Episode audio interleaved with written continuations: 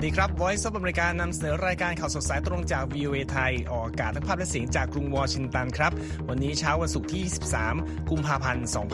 2567 ตามเวลาในประเทศไทย โดยมีผมนพรัตน์ชัยเฉลิมมงคล และคุณเยี่ยมยุทธสุทธิฉายาร่วมกันดำเนินรายการนะครับสำหรับหัวข้อข่าวที่น่าสนใจในวันนี้ครับ อิสราเอลถล่มราฟาขณะที่ผู้นำฮามาสเยือนอียิปต์หารือการหยุดยิงรอบใหม่ รัฐบาลกรุงเคียบเผยรัสเซียรุกโจมตีก่อนครบรอบ 2 ปีสงครามยูเครน และรัสเซียเผยไบเดนสบดด่าทอปูตินทำอเมริกาเสื่อมเสีย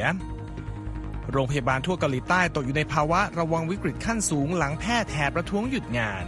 และเสริมข่าววันนี้นะครับ จากสงครามยูเครน ผู้นำฝ่ายต่อต้านเครมลินดับ สู่โจทย์ใหญ่การเมืองสหรัฐ และจีนฟื้นแผนการทูตแพนด้า 2.0 กับสหรัฐเป็นอย่างไรติดตามทั้งหมดนี้ และประเด็นอื่นๆได้ในข่าวสดสายตรงจากวีเวไทยกรุงวอชิงตันครับ ครับไปดูสถานการณ์ที่กาซากันก่อนนะครับ ว่าเกิดอะไรขึ้นในวันนี้นะครับ คุณยิบยุทธครับ กองทัพอิสราเอลระดมโจมตีทางอากาศในวันพฤหัสบดีอย่างต่อเนื่องที่เมืองราฟา ซึ่งอยู่ในความสนใจและความกังวลของนานาประเทศ ในเรื่องความปลอดภัยของผู้บริสุทธิ์ชาวปาเลสไตน์ที่ลี้ภัยในพิกัดสุดท้ายที่เหลืออยู่ในฉนวนกาซาแห่งนี้ครับสำนักงงานบรรเทาทุกข์และจัดหางานของสหประชาชาติสำหรับผู้ลี้ภัยในปาเลสไตน์ในตะวันออกใกล้หรืออันว่าเผยในวันพุธว่าการเพิ่มขึ้นของการโจมตีทางอากาศในเมืองราฟา ได้สร้างความกลัวเพิ่มขึ้น ว่าพวกเขาจะขัดขวางปฏิบัติการด้านมนุษยธรรมที่มากเกินขอบเขต โดยในพื้นที่ที่มีผู้ลี้ภัยสงครามนี้ มีจำนวนเกือบ 1.5 ล้านคนนะครับ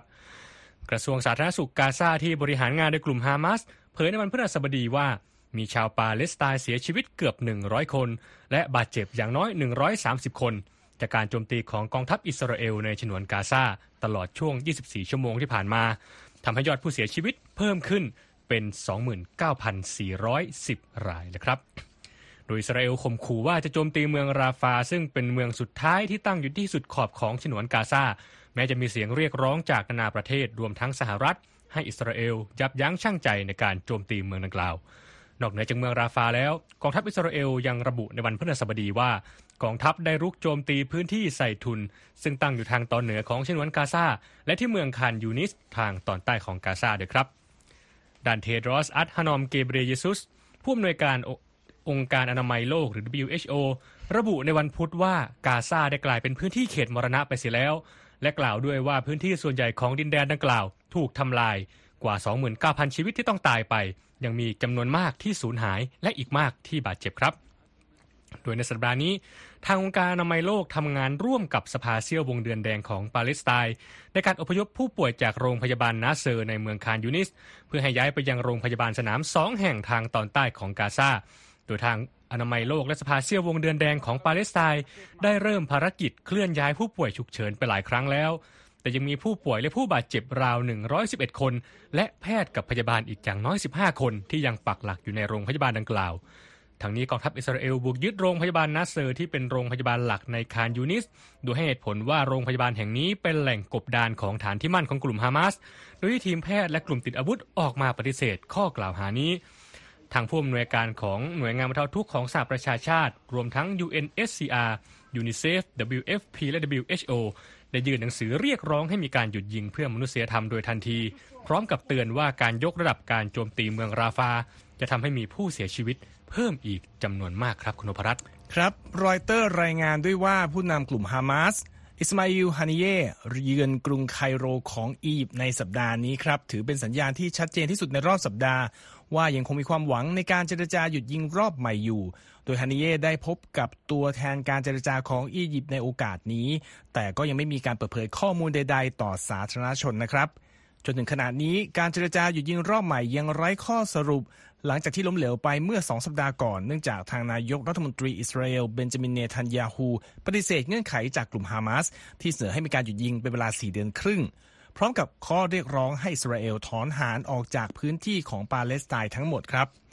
ทางกลุ่มฮามาสซึ่งหลายฝ่ายเชื่อว่ามีตัวประกันอยู่ในมือกว่า 100 คน ระบุว่าจะไม่ยอม ปล่อยตัวประกันที่เหลือ จนกว่าอิสราเอลจะเห็นชอบให้มีการยุติการต่อสู้และถอนฐานออกไป แต่ทางอิสราเอลก็ยังยืนยันว่าจะไม่ถอนทหารจนกว่ากลุ่มฮามาสจะถูกกำจัดจนหมดสิ้นนะครับ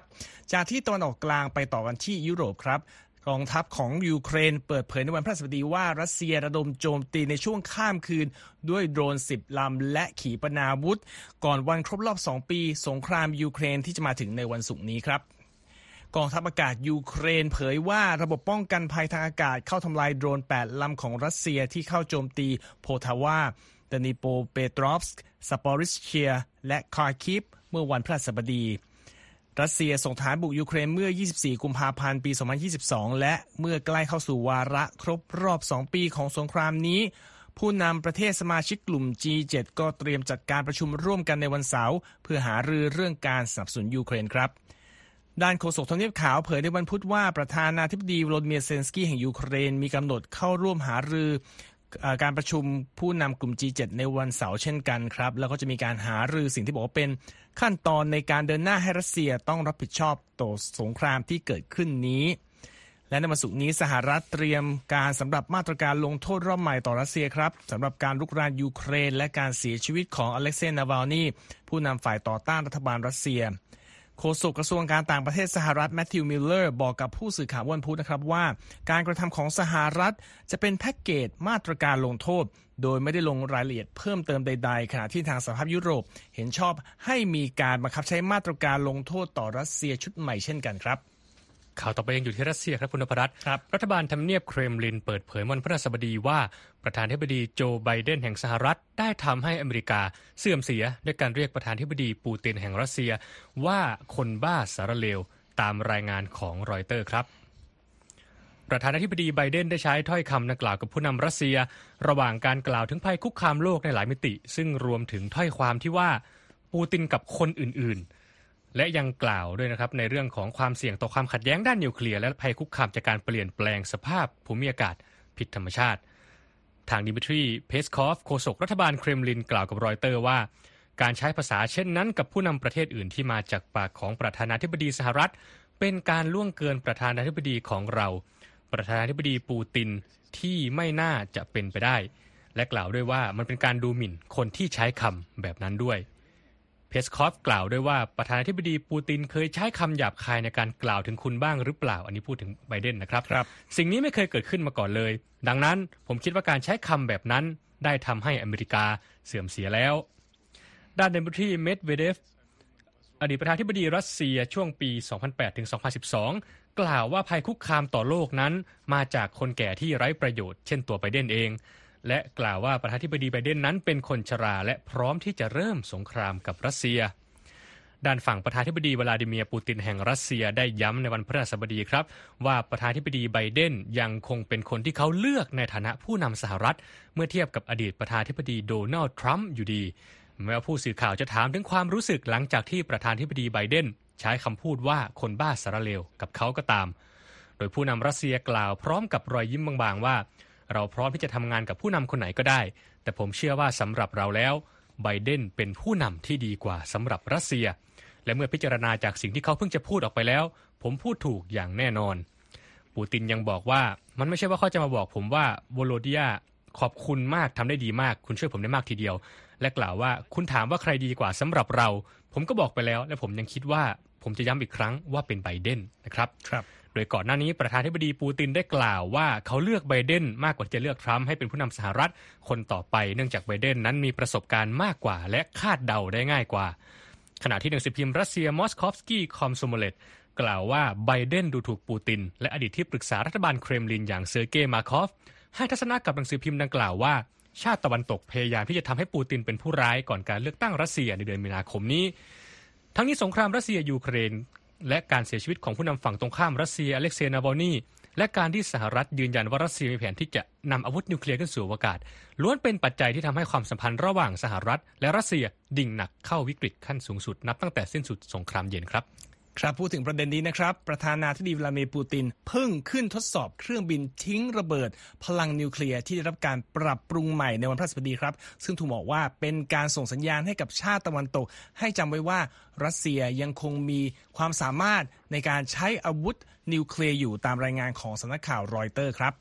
เครื่องบินทิ้งระเบิดขนาดใหญ่ที่กลุ่มพันธมิตรทางทหารนาโตเรียกว่า Black Jacks นี้ คือรุ่นที่รับการปรับปรุงให้ทันสมัยขึ้น ของเครื่องบินทิ้งระเบิดตั้งแต่สมัยสงครามเย็น ซึ่งอดีตสหภาพโซเวียตเตรียม เพื่อใช้ในการจู่โจมระยะไกล กรณีเกิดสงครามนิวเคลียร์ครับสื่อโทรทัศน์ของรัฐบาลมอสโก เผยแพร่ภาพของประธานาธิบดีปูติน ขณะปีลงจากบันได เครื่องบินลำดังกล่าว หลังทำการบินเสร็จสิ้น โดยผู้นำเครมลินยังกล่าวกับผู้สื่อข่าวได้ว่ากองทัพอากาศรัสเซียน่าจะรับเครื่องบินรุ่นนี้ที่ปรับปรุงพัฒนามาแล้วไปใช้งานได้ และระบุว่าเครื่องบินนี้ใช้เครื่องยนต์ใหม่ มีหลายอย่างที่เป็นของใหม่ การควบคุมก็ง่ายขึ้น เชื่อถือไว้วางใจได้ครับ การร่วมขึ้นทดสอบการบินของประธานาธิบดีปูตินในครั้งนี้เกิดขึ้นในช่วงที่มอสโกและชาติตะวันตกกำลังขัดแย้งกันอยู่จากกรณีสงครามในยูเครน และกรณีการเสียชีวิตของอเล็กเซย์นาวาลนีผู้นำฝ่ายต่อต้านรัฐบาลเครมลินนะครับ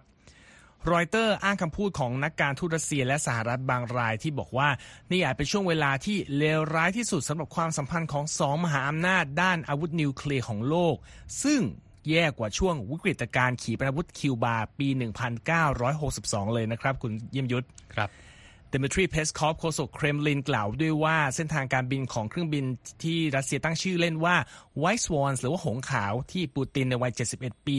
ขึ้นร่วมบินเป็นเวลา 30 นาทีนะครับ เป็นความลับตามรายงานของสื่อรัสเซีย รายงานข่าวระบุด้วยว่าเครื่องบินรุ่น TU160M นี้มีความสามารถ รองรับลูกเรือได้ 4 คน สามารถบรรทุกขีปนาวุธแบบร่อน หรือว่าขีปนาวุธพิสัยใกล้ได้ 12 ลูก และสามารถบินได้ โดยไม่ต้องหยุดพักหรือเติมเชื้อเพลิง เป็นระยะทางสูงถึง 12,000 กิโลเมตรเลยนะครับ ทุกท่านสามารถกลับไปอ่านรายงานข่าวของเราทั้งหมดนะครับ ได้ที่เว็บไซต์ viathai.com และอย่าลืม follow เราที่สื่อสังคมออนไลน์ต่างๆ ว่าจะเป็น Facebook X หรือ Instagram รวมทั้ง subscribe YouTube VOA ไทย หรือกลับไปฟังย้อนหลังได้ที่ Spotify VOA ไทยนะครับ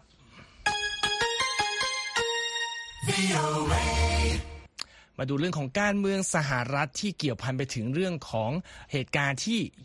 รัสเซียกันบ้างนะครับรบในช่วงที่สภาคองเกรสของสหรัฐยังไม่สามารถหาบทสรุปในเรื่องงบประมาณสนับสนุนยูเครนได้เหตุการณ์ในรัสเซีย และการสู้รบยูเครนก็กลายมาเป็นหนึ่งในตัวแปรทางการเมืองในสหรัฐ ทั้งในและก็นอกสภาแล้ว คุณเยี่ยมยุทธสุทธิฉายาของเรามีรายงานจากอนิต้าพาวเวล ผู้สื่อข่าววีเอ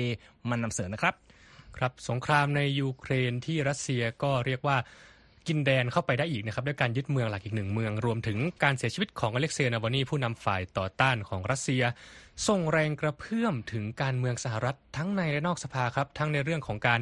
ออกกฎหมายงบประมาณสนับสนุนยูเครน ไปจนถึงท่าทีที่แตกต่างของประธานธิบดีไบเดน และผู้ท้าชิงเต็งหนึ่งอย่างโดนัลด์ทรัมป์ครับครับ การเสียชีวิตของนาวาลนีขณะอยู่ภายใต้การจองจำ ในทัณฑนิคมที่อาร์กติกทำให้วาทะทางการเมืองในสหรัฐ เกี่ยวกับประธานาธิบดีวลาดิเมียร์ปูตินแห่งรัสเซีย และที่เกี่ยวกับสงครามในยูเครน ทวีความแหลมคมมากขึ้น โดยประธานาธิบดีโจไบเดนแห่งสหรัฐออกมากล่าวโทษปูตินอย่างรวดเร็วในกรณีการสังหารนาบอลนี่นะครับและยังขู่ด้วยว่าจะเพิ่มมาตรการคว่ำบาตรสืบเนื่องจากการเสียชีวิตแม้เจ้าหน้าที่รัสเซียจะบอกว่าสาเหตุของการเสียชีวิตของนาบอนี่คือโรคเสียชีวิตอย่างฉับพลันก็ตามลองไปฟังเสียงของไบเดนดูครับ fact of the matter is, Putin is responsible whether he ordered or he is responsible for the circumstances that put that man in.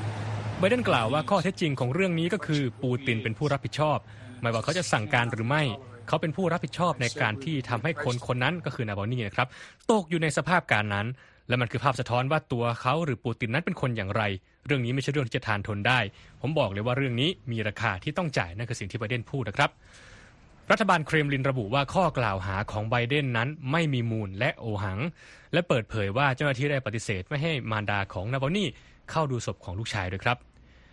อีกด้านหนึ่งของเฉดการเมืองอเมริกาก็คือโดนัลด์ทรัมป์นะครับและพรรครีพับลิกันออกมาแสดงจุดยืนอีกแบบครับ โดยตัวทรัมป์กล่าวว่าเขาจะไม่ให้การสนับสนุนองค์การสนธิสัญญาแอตแลนติกเหนือ หรือนาโตมากเท่าไบเดน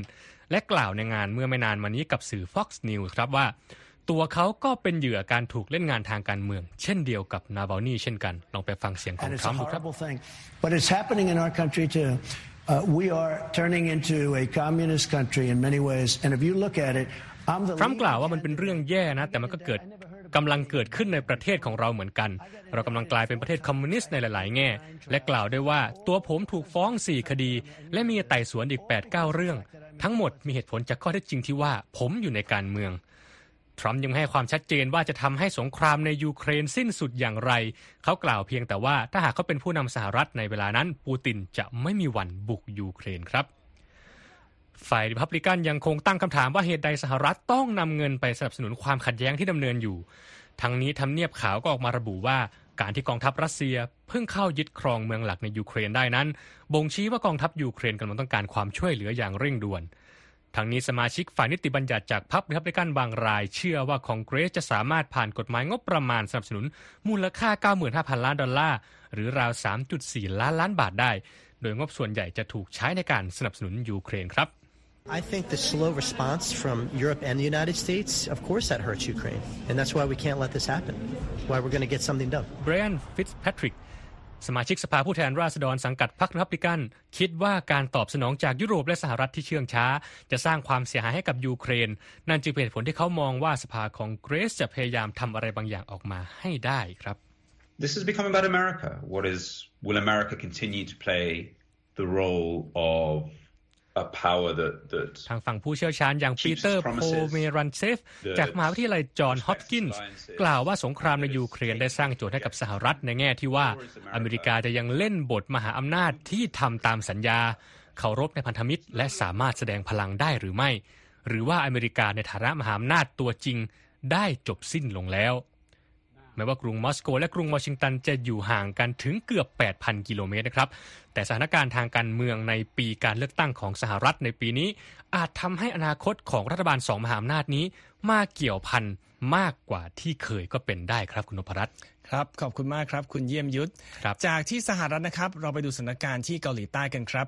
ตอนนี้แผนกผู้ป่วยฉุกเฉินของโรงพยาบาลเกือบทั่วประเทศนะครับ ต้องตกอยู่ในภาวะเตรียม รับวิกฤตอย่างเต็มที่หลังแพทย์ฝึกหัดต่างพากันผละงานเพื่อประท้วงแผนการของรัฐบาลกรุงโซล ที่ต้องการเพิ่มโควต้าการรับนักศึกษาแพทย์ เพื่อยกระดับของคุณภาพและบริการด้านการดูแลสุขภาพของประเทศตามรายงานข่าวของรอยเตอร์ครับ การประท้วงครั้งนี้นะครับ มีแพทย์รุ่นใหม่เกือบ 2 ใน 3 ของประเทศเข้าร่วม แล้วก็เริ่มต้นในสัปดาห์นี้ทำให้โรงพยาบาลจำนวนมากต้องปฏิเสธการรับคนไข้และยกเลิกตารางการผ่าตัดมากมายครับ ทั้งยังทำให้เกิดความกลัวว่าระบบการแพทย์ของประเทศจะต้องหยุดชะงงักหนักไปอีก หากสถานการณ์นี้ไม่คลี่คลายโดยเร็ว กระทรวงสาธารณสุขเกาหลีใต้รายงานว่าที่ผ่านมามีแพทย์กว่า 8,400 คนที่ผละงานไปร่วมประท้วงแล้วนะครับ คุณเยี่ยมยุทธครับขณะที่รัฐบาลกรุงโซลได้ออกมาขู่ว่าจะจับกลุ่มแพทย์ที่เป็นผู้นำการประท้วงการหยุดงานครั้งนี้ด้วยการประท้วงที่เกิดขึ้นนี้ถูกจัดขึ้นอย่างที่บอกนะครับคัดค้านแผนของรัฐบาลจะเพิ่มจำนวนแพทย์ในระบบของประเทศ ที่มีสังคมอยู่ในภาวะใกล้อยู่ในเอ่อช่วงที่มีผู้สูงอายุเพิ่มขึ้นอย่างรวดเร็วมากที่สุดประ เทศหนึ่งนะครับแพทย์ที่ร่วมทำการประท้วงระบุว่าปัญหาที่แท้จริงนั้น เป็นเรื่องของค่าตอบแทนแล้วก็เงื่อนไขการทำงานมากกว่า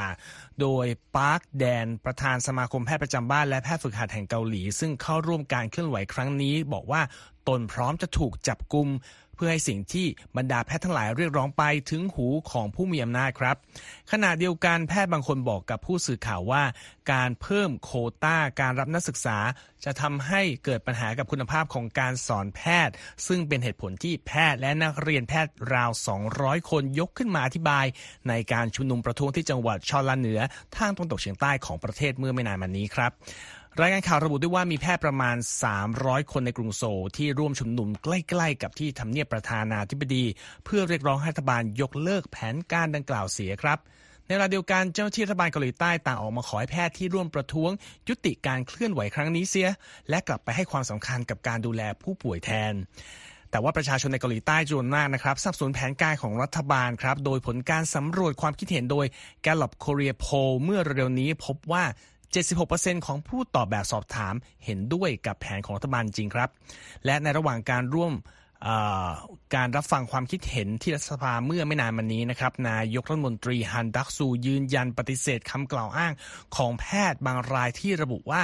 การเพิ่มโคต้านักศึกษาแพทย์นั้น มีจุดประสงค์เพื่อ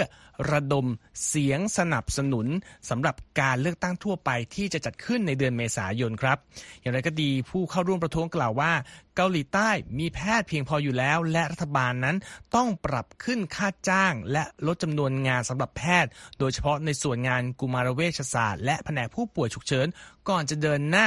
รับนักศึกษาเพิ่มขึ้นมากกว่าครับ ครับที่ข่าวต่อไปเราไปดูเรื่องเทคโนโลยีครับ Google เปิดเผยในวันพฤหัสบดีว่าได้สั่งระงับระบบสร้างภาพคนของแชทบอทปัญญาประดิษฐ์หรือ AI ที่ชื่อว่า Gemini หลังเพิ่งออกมาขอโทษต่อความผิดพลาดของภาพอิงประวัติศาสตร์ที่ระบบสร้างขึ้นมาเร็วๆนี้ ตามการรายงานของสำนักข่าว AP ครับเมื่อต้นสัปดาห์ที่ผ่านมาผู้ใช้งานแชทบอท Gemini รายหนึ่งโพสต์ภาพที่ถ่ายมาจากหน้าจอคอมพิวเตอร์ ซึ่งควรเป็นภาพของสถานการณ์ในอดีตที่คนผิวขาวเป็นชนชั้นปกครองในสังคม แต่กลับมีภาพของคนหลากหลายเชื้อชาติและผิวสีอยู่ โดยผู้โพสต์ระบุว่าทั้งหมดเป็นภาพที่แชทบอทของ Google สร้างขึ้นมาครับกรณีดังกล่าวทำให้เกิดกระแสวิพากษ์วิจารณ์ในกลุ่มผู้ใช้งานสื่อสังคมออนไลน์ว่า บริษัทเทคโนโลยีชั้นนำแห่งนี้ ระวังความเสี่ยงของการนำเสนออคติทางเชื้อชาติผ่านระบบ AI ของตนในแบบที่มากเกินความจำเป็นอยู่หรือไม่ ทั้งนี้ Google Post อธิบายเรื่องนี้ทางแพลตฟอร์ม X ว่าเรากำลังแก้ไขปัญหาที่เพิ่งเกิดขึ้นกับฟีเจอร์การสร้างภาพของ Gemini อยู่ และกล่าวด้วยว่าระหว่างที่เราดำเนินการนี้อยู่ เราจะหยุดพักระบบสร้างภาพผู้คนไว้ และจะเปิดใช้งานเวอร์ชั่นใหม่ที่ได้รับการปรับปรุงแล้วต่อไปในเร็วๆนี้ การศึกษาก่อนหน้านี้พบว่าระบบการสร้างภาพของ AI นั้นอาจทำงานในแบบที่ทำให้ภาวะการเหมารวม ด้านเชื้อชาติและเพศ จากฐานข้อมูลของระบบตัวเองนั้น ดูรุนแรงไปกันใหญ่ได้ไม่ยาก และการที่ไม่มีระบบฟิลเตอร์ หรือการกรองการกรองการแต่งภาพ ภาพของคนที่สร้างออกมาอาจจะเป็นภาพของคนผิวขาวโดยอัตโนมัติ หากผู้ใช้งานเพียงสั่งการให้มีการสร้างภาพคนขึ้นมาโดยไม่ลงรายละเอียดครับโดย Google กล่าวเมื่อวันพุธที่ผ่านมาว่าทางทีมงานรับทราบแล้วว่า ระบบ Gemini นำเสนอข้อมูลที่ผิดพลาดในกรณี การสร้างภาพที่อิงประวัติศาสตร์ออกมา และกล่าวด้วยว่ากำลังมีการเร่งปรับปรุงฟีเจอร์ที่ว่านี้ทันทีแล้วครับคุณพรัตน์ครับจากเรื่องข่าวเทคโนโลยีนะครับไปดูการซื้อขายหลักทรัพย์ที่ตลาดหลักทรัพย์สหรัฐในวันพฤหัสบดีกันบ้างครับ วันนี้เขียวยกกระดานอย่างมากนะครับ เริ่มต้นที่ดาวโจนส์บุกถึง 456 จุด หรือกว่า 1.1%ปิดที่ 39,069 จุดนะครับ S&P พุ่งขึ้นไปถึง 105 จุด หรือว่ากว่า 2%ที่5,087 จุด ส่วน NASDAQ เพิ่มอย่างมากถึงเกือบ 3%ที่ 16,041 จุดครับ ราคาทองคำวันนี้มีการซื้อขายเพิ่มขึ้นเล็กน้อย 0.3%ที่2,034ดอลลาร์90 เซนต์ต่อออน และในส่วนของอัตราแลกเปลี่ยนนะครับ 1 ดอลลาร์แลกได้ 35 บาท 92 สตางค์ครับอย่างที่บอกนะครับ ทุกท่านสามารถกลับไปอ่านข่าวทั้งหมดเราได้ที่เว็บไซต์ voathai.com นะครับ ในช่วงท้ายรายการยังมีข่าวบันเทิงมานำเสนอครับ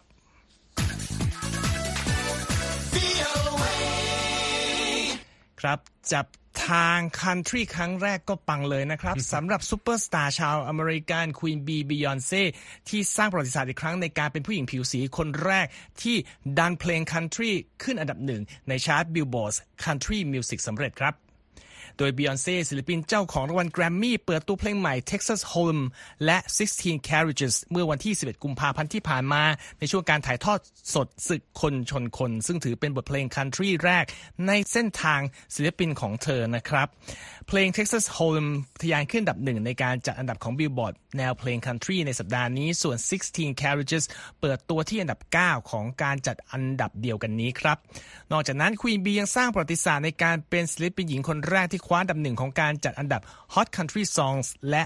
Hot R&B Hip Hop Songs ที่เริ่มจัดอันดับมาตั้งแต่ปี 1958 ตามการเปิดเผยของบิลบอร์ดนะครับ โดยศิลปินที่เคยทำผลงานในลักษณะดังกล่าวมาล้วนเป็นศิลปินชายทั้งสิ้น ได้แก่จัสตินบีเบอร์บิลลี่เรย์ไซรัสและเรย์ชาร์ลส์ครับ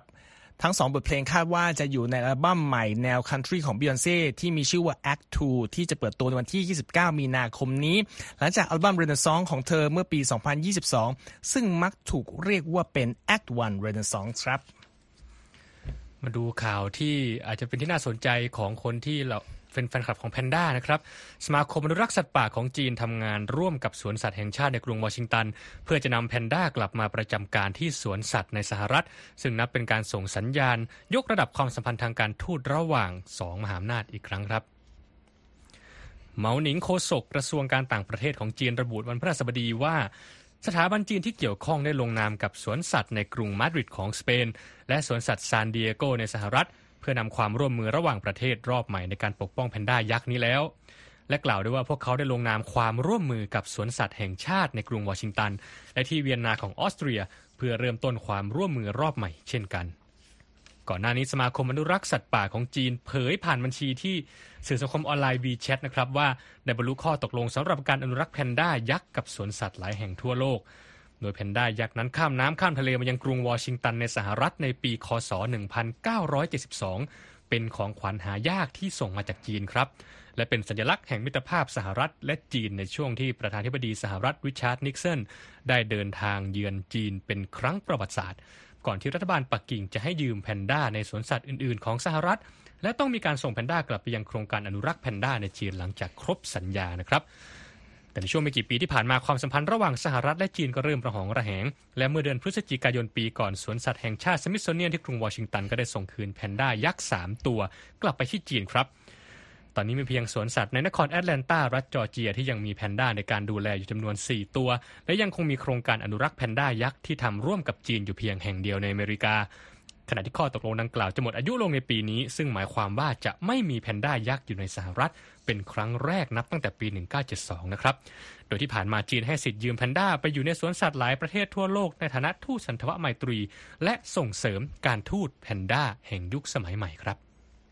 ครับนั่นก็ถือเป็นข่าวดีสำหรับแฟนแพนด้าในสหรัฐนะครับ ถ้าเกิดแผนการเอ่อดำเนินงาน ยืมแพนด้ามาสำเร็จนะครับ อันนั้นก็เป็นทั้งหมดของรายการข่าวสดสายตรงจากกรุงวอชิงตันในวันนี้นะครับ ผมนพรัชชัยเฉลิมมงคล และผมเยี่ยมยุทธสุทธิฉายา ต้องลาไปก่อนนะครับ สวัสดีครับ สวัสดีครับ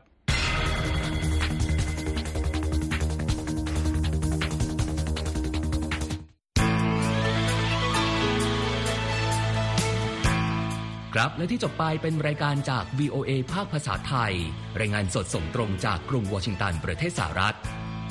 คุณผู้ฟังสามารถติดตามข่าวสารจากทั่วโลกได้ในทุกที่ทุกเวลาที่เว็บไซต์ voa thai com รวมถึงทุกช่องทางในโซเชียลมีเดีย Facebook YouTube Twitter และ Instagram เริ่มต้นวันด้วยการอัปเดตข่าวสารจากทั่วโลก ผ่านรายการข่าวสดสายตรงจาก VOA ภาคภาษาไทย และสุดสัปดาห์กับ VOA ทั้งยังเรียนรู้เรื่องราวทางวัฒนธรรม และไลฟ์สไตล์ผ่านรายการภาษาอังกฤษแบบอเมริกันของเรา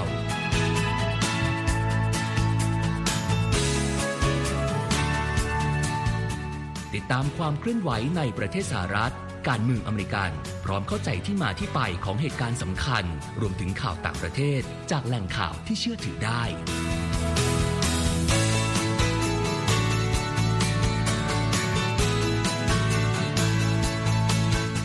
นอกจากนี้ VOA ยังมีบทสัมภาษณ์และคอนเทนต์แบบ Exclusive จากบุคคลที่น่าสนใจหลากหลายวงการ และยังมีเรื่องราวของคนไทยในประเทศสหรัฐอีกด้วย